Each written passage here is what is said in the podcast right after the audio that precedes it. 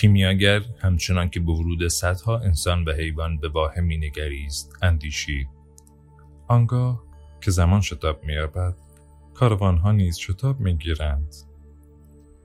مردم برای تازه واردان هلهله میکشیدند. قبار خورشید صحرایی را پوشانده بود و کودکان هیجان زده از دیدن بیگانگان بالا و پایین میپریدند. کیمیاگر دید که رؤسای قبایل به کاروان سالار نزدیک شدند و مدت درازی گفتگو کردند هیچ کدام از اینها برای کیمیاگر جالب نبود تا کنون مردم زیادی را دیده بود که می آمدند و می رفتند. اما واحه و صحرا همان گونه باقی می ماند.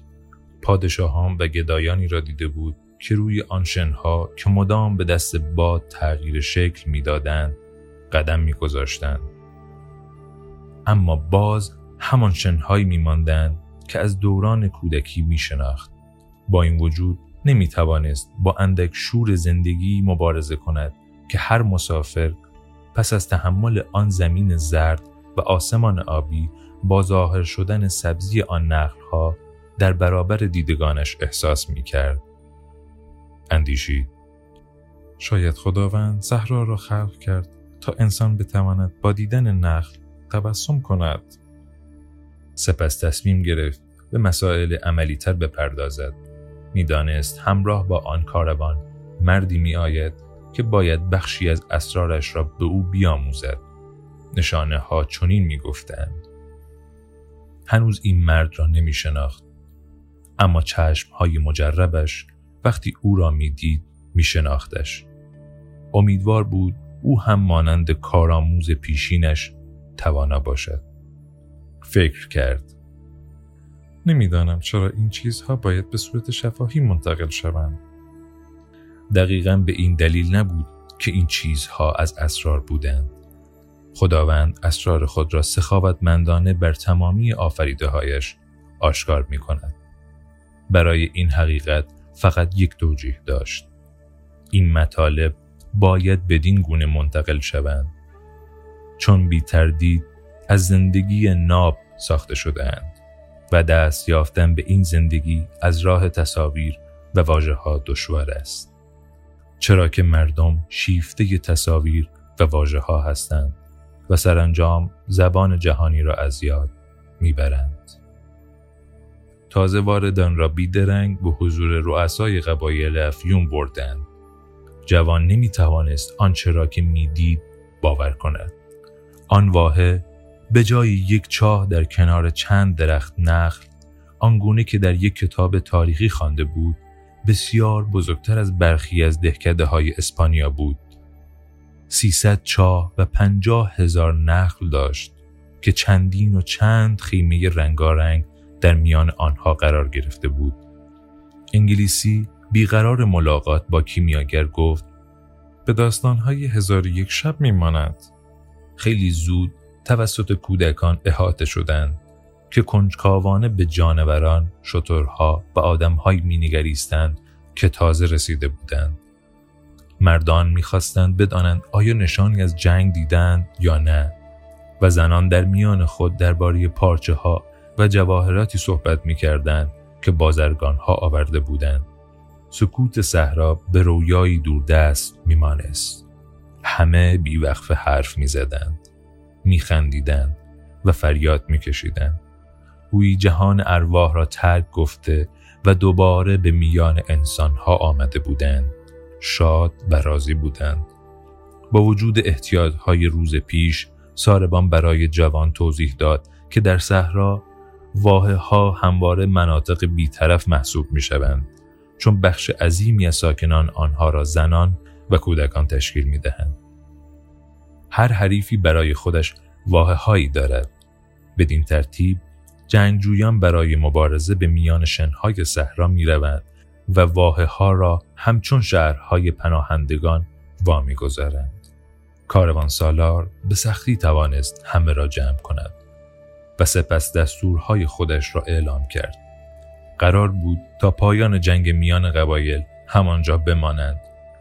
آنها را همچون میهمان میپذیرفتند و میبایست در خیمه های ساکنان واحه شریک می شدن و بهترین جاها به آنها داده می شد. این میهمان نوازی دستور شریعت بود.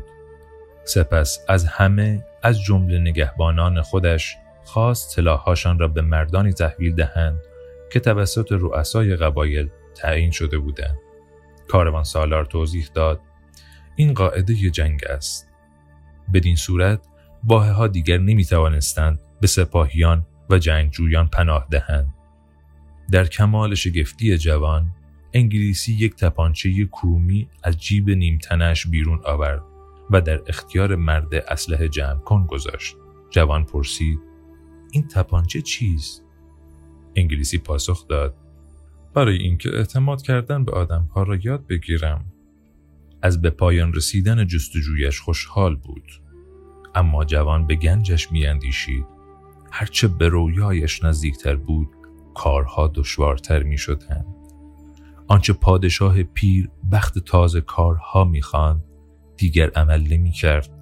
می‌دانست اکنون آنچه رخ می دهد آزمون های پایداری و شهامت کسی است که در جستجوی افسانه شخصیش است. به همین خاطر نمی توانست عجله یا نابردباری کند. اگر چون این می کرد سرانجام دیگر نمی توانست نشانهایی را که خداوند در مسیرش گذاشته بود ببیند.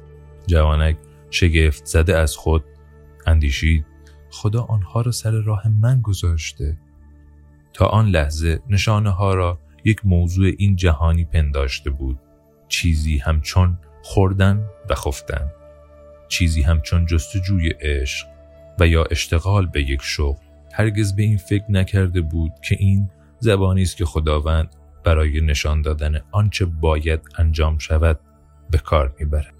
نزد خود تکرار کرد. نباید نابرد بار باشم. به قول زاربان موقع خوردن بخور و موقع حرکت حرکت کن. روز اول همه از خستگی خوابیدن. حتی انگلیسی جوان دور از او به همراه پنج جوان کم و بیش همسن و سال خودش در یک خیمه جای گرفته بود. بومیان صحرا بودند و می‌خواستند درباره شهرهای بزرگ داستانهایی بشنوند. جوان از زندگی چوپانیش تعریف کرد و می‌خواست تجربهش را در مغازه بلور فروشی تعریف کند که انگلیسی وارد چادر شد. همزمان که او را بیرون می برد گفت تمام صبح دنبالت می گشتم. باید کمکم کنی سکونتگاه کیمیاگر را پیدا کنم. اول سعی کردند خود به تنهایی او را بیابند. یک کیمیاگر می بایست رفتاری متفاوت با سایر ساکنان واحد می داشت و کاملا محتمل بود که در چادرش کوری همیشه روشن داشته باشد. آنقدر راه رفتن تا متقاعد شدند که آن واحد بزرگتر از آن است که تصورش را می کردن. صدها خیمه در آن بود. انگلیسی و جوان نزدیک یکی از چاه های واحه نشستند. انگلیسی گفت تقریبا یک روز تمام را از دست دادیم. جوان گفت شاید بهتر باشد بپرسیم. انگلیسی نمی‌خواست در واحه حضورش در میان دیگران به چشم بخورد و مردد بود اما سرانجام موافقت کرد و از جوان که زبان عربی را بهتر بلد بود خواهش کرد که این کار را انجام دهد جوان به یکی از زنان که برای پر کردن مشکش به سر چاه آمده بود نزدیک شد و پرسید اسب خیر خانم می‌خواهم بدانم کیمیاگر این واحد کجا زندگی می کند زن پاسخ داد که هرگز درباره او چیزی نشنیده و بیدرنگ آنجا را ترک کرد. اما قبل از رفتن به جوان اشاره کرد که نباید با زنان سیاه پوش صحبت کند چون شوهردار هستند میبایست به سنت احترام میگذاشتند. انگلیسی ناامید شد. این همه راه به خاطر هیچ پیموده بود. جوان نیز اندوهگین شد. هم سفرش نیز در جستجوی افسانه شخصیش بود و هنگامی که کسی چنین می کند سراسر کیهان می کوشد تا او را به آنچه می خواهد برساند. این گفته پادشاه پیر بود. نمی توانست اشتباه باشد. جوان گفت هرگز درباره کیمیاگرها چیزی نشنیدم و اگر نه سعی می کردم کمکت کنم. چیزی در چشمهای انگلیسی درخشید. همین است. شاید هیچ کس در اینجا نمی‌داند کیمیاگر چیست. درباره یک درمانگر همه دردهای اهالی پرسجو کن. چند زن سیاه پوش برای کشیدن آب از چاه آمدند و هرچه هم که انگلیسی اصرار کرد جوان چیزی از آنها نپرسید. سرانجام مردی نزدیک شد. جوان پرسید کسی را می‌شناسید که درمانگر دردهای اهالی باشد مرد که به وضوح از این بیگانگان ترسیده بود پاسخ داد الله همه دردها را شفا می دهد. شما در جستجوی جادوگرها هستید و پس از خواندن چند آیه از قرآن به راه افتاد. مرد دیگری نزدیک شد. بسیار پیر بود و تنها یک سطل کوچک حمل می کرد. جوان پرسشش را تکرار کرد. عرب پرسش او را با سؤال دیگری پاسخ داد. چرا به دنبال چنین آدمی می گردید؟ جوان گفت چون دوستم ماها برای ملاقات با او سفر کرده. مرد عرب لختی اندیشید و گفت اگر چون این مردی در واقع وجود داشته باشد باید بسیار قدرتمند باشد هیچ یک از رؤسای قبایل هم نمی‌توانند هر وقت خواستند به دیدارش بروند تنها خودش می‌تواند در مورد زمان ملاقات تصمیم بگیرد و نتیجه گرفت تا پایان جنگ منتظر بمانید. بعد با کاروان به راه بیفتید. سعی نکنید وارد زندگی مردم واحد بشوید. و آنجا را ترک گفت. اما انگلیسی خوشحال شده بود. در مسیر صحیح بودند. سرانجام دخترکی آمد که لباس سیاه نپوشیده بود. کوزهای بر دوش داشت. و روسری سرش را پوشانده بود اما چهرهش پیدا نبود. جوان نزدیک شد تا درباره کیمیاگر بپرسد. سپس گویی زمان باز ایستاد و روح جهان با تمام قدرتش پیش رویش پدیدار شد. هنگامی که چشمان سیاه و لبان مردد میان لبخند و سکوت او را دید مهمترین و خردمندانه ترین زبانی را که جهان با آن سخن می گفت درک کرد زبانی که تمامی مردم زمین می توانستند آن را در قلب خود بفهمند این زبان عشق بود چیزی کهنتر از انسانها و خود صحرا که با این وجود هر جا دو نگاه با هم برخورد می کردن با تمام قدرتش سر بر می افراشت. همان گونه که آن دو نگاه در کنار چاهی با هم تلاقی کردند. سرانجام لبها به لبخندی گشوده شدند و این یک نشانه بود. نشانه ای که جوان نادانسته سراسر عمرش انتظارش را می‌کشید. نشانه ای در گوسفندها، در کتابها، در بلورها و در سکوت صحرا جستجو می کرد. این زبان ناب جهان بود. بی هیچ توضیحی چون کیهان برای ادامه راهش در فضای بیکران نیازی به توضیح ندارد. تنها چیزی که جوان در آن لحظه می‌فهمید این بود که در برابر زن زندگیش است و بدون هیچ نیازی به واژه ها آن زن نیز این را می‌دانست بیشتر از هر چیزی در جهان به این یقین داشت پدرانش و پدران پدرانش گفته بودند برای ازدواج باید به خواستگاری رفت. نامزد شد طرف را شناخت و پول داشت. شاید کسی که چنین می گفت هرگز زبان کیهانی را نشناخته بود. چون هنگامی که کسی در این زبان غرق شود آسان است فهمیدن اینکه همواره کسی در جهان وجود دارد که انتظار دیگری را می کشد چه در وسط صحرا و چه در شهری بزرگ.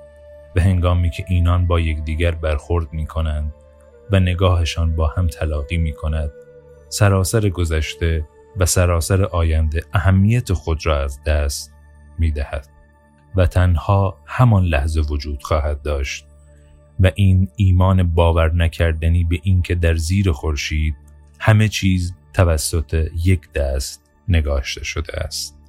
همان دستی که عشق را برمیانگیزد همان دستی که برای هر کس که کار می کند استراحت می کند یا در زیر خورشید به جستجوی گنج می رود روح همزادی قرار می دهد چون بدون آن رویاهای نوع بشر هیچ معنایی نخواهد داشت.